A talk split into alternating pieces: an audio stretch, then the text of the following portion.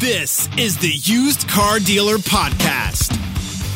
Hey, it's Zach here, and you're listening to the Used Car Dealer Podcast. We're on episode number 11 today, and we have Steve back. Steve, how are you doing? I'm terrific. How are you, Zach? Doing excellent. I think everyone missed you, and we have a pretty exciting topic today. We're going to talk about Carvana, and we're going to revisit Carvana again. We did an analysis of them a couple episodes ago, and again, that was all pre-COVID-19. And the day we're recording this, June 26th, Carvana's market cap has actually gone over $20 billion. CarMax has a $14 billion market cap. And since mid-March, their stock is up nearly 290%.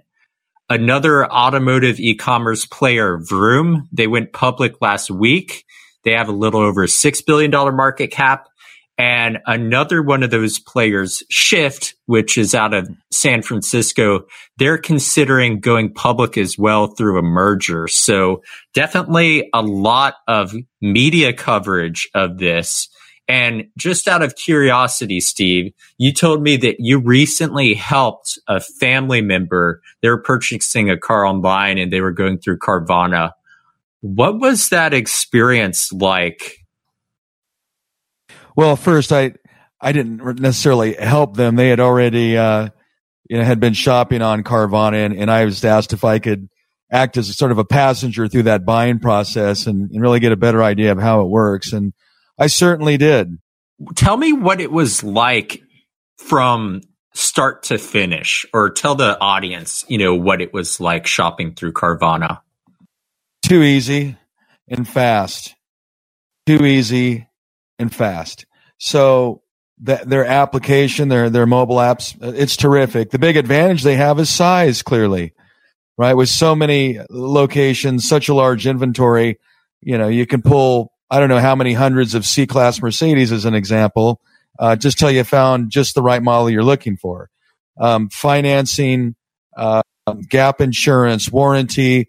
The car can be purchased over the phone in less than 15 minutes, the majority of the paperwork, as I understand it. And then the only thing that had to be signed at the time of the delivery, I believe, was the registration paperwork. So it's a very seamless, transparent process. And I was impressed with the way that actually Carvana, and I've been very critical of them, just based on the complete overvaluation of their share price. But I can see why, the size, the selection, the ease of use. And let's face it, used cars are just becoming more of a commodity every day. So what's this mean for the average independent? Like, what does Carvana mean to them, especially with COVID-19 and looking at like the fact that Texas and Florida, they were opening pretty quickly. They might be slowing some of that down. So what does it mean from your perspective? Well, the independent dealer still has the advantage on price. You can replicate many of the things that Carvana does, but think about who is Carvana really targeting, right? The larger segments of the market. There's a lot of niche opportunity. The independent dealer can beat them on with a sharper price. I think what the independent dealer needs to focus on is how they communicate to the customer. So I've talked to two dealers in the last 24 hours, one out of Vero Beach, actually another one in Florida out of Pompano, becoming customers of ours. And both of them were like, nobody calls anymore. And what are you doing about texting? Well, let me tell you something about Carvana. They were texting, my cousin all the way through the process, step by step, not too much, even following up after the sale saying, hey, if you still got a car to sell or know anyone that wants to sell one, give us a call. They make it extremely easy. From the independent perspective, I look at the one thing you could do better that when I talk to dealers, is the way they text. Are you still texting through your personal cell phone? If you are, you're living in the Stone Age. The last two dealers I talked to both have templates, right, that they're using for texting. They're using, another tool or application to be able to quickly and efficiently message their customers through text. That is the communication today. Nobody calls. A few of us that are left, my generation, But anymore, it's all about texting. And how do you communicate with your customers consistently? You can win on price, but you might lose on communication and follow up if you don't have the right tools in place. Let me ask you this, Steve. From your perspective, having that like digital checkout functionality on your website for the average independent dealer, how important is that in the overall digital retail process? And do you think that the average independent dealer, should they consider having that like online checkout experience on their website? I wouldn't worry about it as much on a website as I would on a mobile app. Now, I saw how it was done on Carvana. And it's so easy. It's DocuSign. I think the vehicle actually came out of Georgia. So technically it was a Georgia dealer doing a delivery in Nevada from a car that was sitting in Los Angeles. Again, some of those DocuSigns, I think you can get done the majority of the paperwork, except some of that registration title work. So what can the dealer do? Well, today you already have an online credit application. That is a form of digital retailing. How are you collecting the steps? Are you texting back and forth, collecting the steps electronically, uploading them the right way so you can find them quickly? And as far as online checkout, show me the technology tool that's going to do it for them at a reasonable expense for the independent dealer. Does it really exist? I think that's a great point, because when you look at a lot of digital retail products, for instance, if you're trying to integrate in the used car space where they have like legacy desktop-based technology, they might not have APIs. So it's really hard to have that connection with the DMS system. And I think that for independents, you have buy here, pay here, for example. How would digital retail work in a buy here, pay here world? I think you'll run into a lot of complexities if you have one of those models and you're trying to adopt a digital retail tool that is made for the franchise dealer audience. Well, it's just conducting business while the customer's at home, right? And you can do that. It's not impossible. But you got to have a good process in place. And delivering the documents to the customer, these things are possible. Is it worth it on a buy here, pay here? Is it going to get you that more business? Seems to me those people just want a car to drive. Okay. They'll take the bus to get to the buy here, pay here in order if they can get transportation, if they can get approved sometimes. I think it really depends on the type of business. Highline, more adaptable, I think, that type of clientele. Mm-hmm. But a lot of our customers, a lot of independents out there, we're doing a lot of non-prime business, right? And they take stipulations, and I think the more that you can streamline that process, like I got a dealer who has a text template. When they gets an approval on a credit app, the bank comes back and says, hey, get us a copy of the pay stub, recent utility bill. The selling army on here knows how it goes. Putting a text template together and sending that to the customer, making sure you collect those documents digitally before they show up or before you deliver the paperwork. I think most dealers are trying to do that anyways, but I think we're still some years away, Zach, from that really being able to give that independent dealer that affordable tool to be able to conduct business that way. It's still a stretch. Name one independent DMS company that's even close to it. I can't think of any. Yeah. And I think what you're bringing up is kind of interesting where, independent dealers listening or dealers who are kind of second guessing whether they need a digital retail like e-commerce checkout on the website. I think the more important point is, are you accessible? Can you text message? Can you do a remote test drive, or can you bring the vehicle to, their home for home delivery? I think it's being adaptable with, the changing times. Every state's going to continue to, change their COVID-19 restrictions more short term. And, longer term, it's being able to offer a better buying experience that's more adaptable to your customer. And that does not always necessarily mean buying a used car 100% online. Because I think there are, cases, for instance, if you're looking at inventory that's like already out of warranty, like 80,000 miles plus, you might not want to buy that car 100% sight unseen online. Or if you're caught between, should I get the 4-cylinder or the 6-cylinder, you know, there's definitely value in still visiting a physical dealership to test drive. No, I couldn't agree more. I don't think that's going away anytime soon. You know, more of the standard type of buyer, the Toyota Camrys, the Honda Accords, the stuff that's heavily stocked by CarMax, stuff that's heavily stocked by Carvana, Vroom, the more everyday common sold vehicles in the U.S., right? Where is that niche the independent dealer fits into? And I don't see that niche as totally threatened, but I can tell you that Carvana is doing not just prime, but non-prime finance. I think they advertise their rates anywhere between 3 and 19 or 20% or something to that effect. So, and look, they're a direct threat for sure. One thing I did mention earlier, Zach, was the communication from Carvana. It's consistent. It's precise. It tracks them from the time the delivery goes out until even post-sale when it comes to following up on your tags, right? The registration paperwork, and it's systematic, friendly and professional. One thing about the vehicle that got delivered, it was missing a tow hook cover. It was a Mercedes, E400 coupe, a 15 with 18,500 miles. Okay. And actually when they delivered it, I was there, you know, with my cousin taking pictures. They took they took a photo of it and actually had filed a claim for him before they left, because apparently that tow hook they used it, the piece to take off the front to put it on the truck. Long story short, they filed a claim and it's like a $50 part they're going to replace. But outside of that, very, very seamless, pretty put together very well. How do you replicate that or compete with it? Well, I think niche, for one, the commercial vehicle market. You know, we got a lot of dealers that really play in that, you know, 3 to 6,000, the buy here, pay here. Lots of opportunity, but you still have them on price.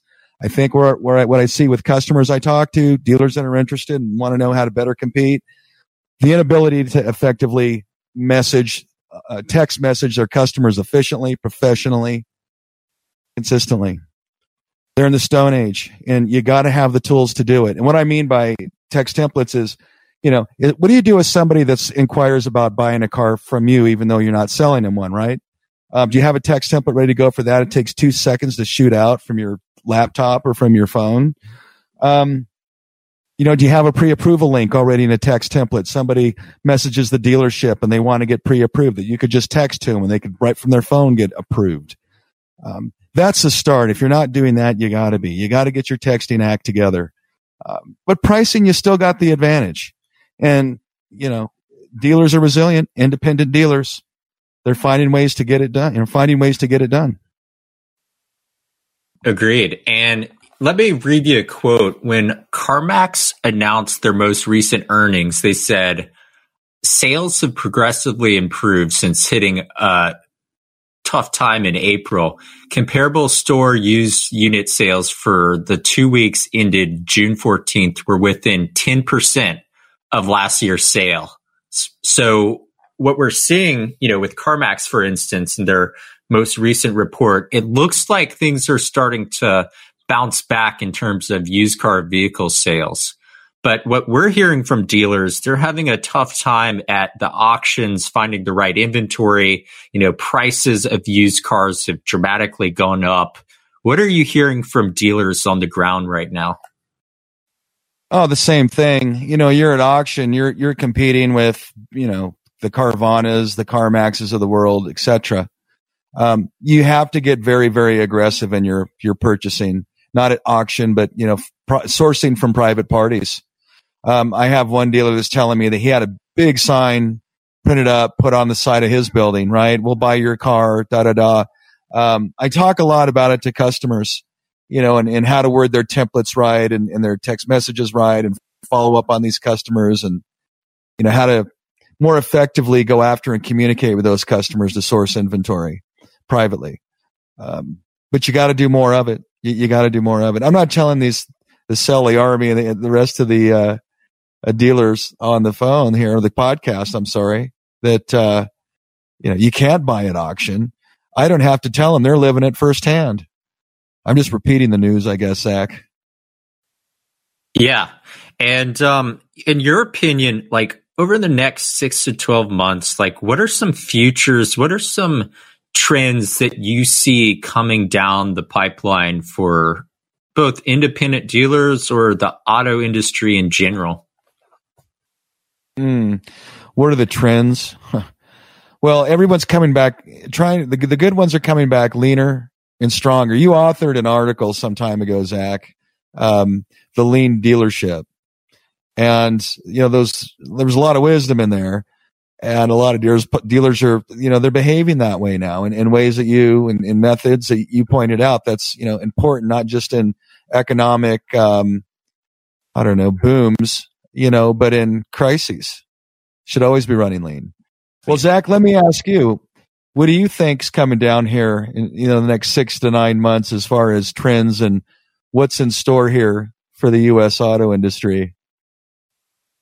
Great question, Steve. So I think that in terms of digital retail products, you're going to see more adoption from franchise dealers. I think used car dealers, because of price point, lack of integration, and having models like buy here, pay here, it's going to be a slower adoption rate for digital retail with used car dealers. I think that in terms of, you know, all of the states opening up, you know, we're seeing a second resurgence of COVID-19. So it seems like that might be slower than what we were thinking a week or 2 weeks ago. And then I think that in terms of the auto industry as a whole, you're going to see trimmer dealerships. So less salespeople. You're going to see more adoption from used car dealers of technology. I think that you'll see some smaller dealers that might go out of business due to lacking of technology, due to competition from players like Carvana, Vroom. I think it will be interesting to see over the next 6 to 9 months how Vroom has an impact on Carvana, you know, whether Shift will go public, what CarMax would do to offer, you know, more digital retail-like experience like a Carvana, for instance. And then what are some of the larger dealer groups going to do? I saw that a couple weeks ago, AutoNation, you know, they laid off a huge chunk of employees. And then we saw recently that Hertz, you know, they filed for bankruptcy. So I think there's a lot of disruption going on in the auto industry right now. And it will really be interesting to see over the next 6 to 9 months what happens. So exciting time to be in automotive. Yeah, bringing back what you're talking about with the CarMax was saying, you know, they're going to tell investors, is, you know, hopefully what they want to hear on that earnings call. And what else are they going to say? Well, versus last year, well, yeah, but last year you didn't have a 35% drop. That was pent-up demand. And I think there's many independent dealers that frankly outperformed, you know, compared to last year, same month, you know, we were within 10%. I've really heard some terrific success stories, just crazy stories about how much inventory is being sold. One guy's telling me they even had a Harley Davidson sitting there for like over a year that last month that sold, you know, trying to get their hands on inventory is so difficult. And with the, you know, the Carvanas and the CarMaxes and AutoNations with the larger checkbooks running up the prices, man, you got to go over those private parties, right? Just work at sourcing even harder. But, you know, I still think that, you know, we're in for some turbulence. We're not out of the clear yet. That's clear.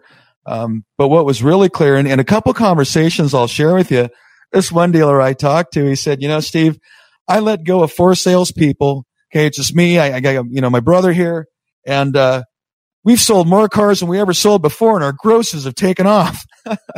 You know, we should have let those people go a long time. I've heard that story a couple of times, but you know, of course, we want people out there working. I'm sure they do too, and doing the right things. But it's interesting just how dealers, you know, they're so resilient, independent dealers, getting back to the fundamentals, getting heavily involved in their business, leaning it up a little bit, right? Making it stronger and then making a comeback. You know, that is the independent dealer. They are middle America. You know, the independent dealers, what makes America great. Here's some really terrific stories of success out there, and let's just hope it continues. Agreed. Well, thank you, everyone, for listening to this episode of the Used Car Dealer Podcast. If you haven't already, remember to like and subscribe to our podcast. And until then, I'm Zach. And this is Steve McClory. Keep fighting the good fight.